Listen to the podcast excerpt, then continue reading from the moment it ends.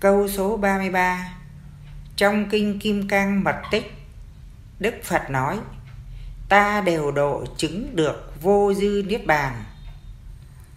Độ vô lượng, vô số, vô biên chúng sanh Như thế mà không có chúng sanh là kẻ được độ.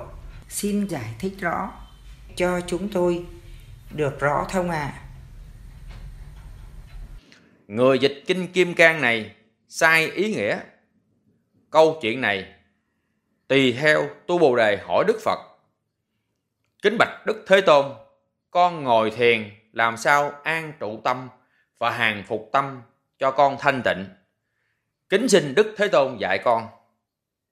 Đức phật dạy, này ông tu bồ đề, ông ngồi thiền mà muốn tâm ông thanh tịnh, thì ông phải độ hết chín loài chúng sanh vào vô dư y niết bàn mà ông không thấy có chúng sanh nào được diệt độ là ông đã an phục tâm và hàng phục tâm ông rồi đó.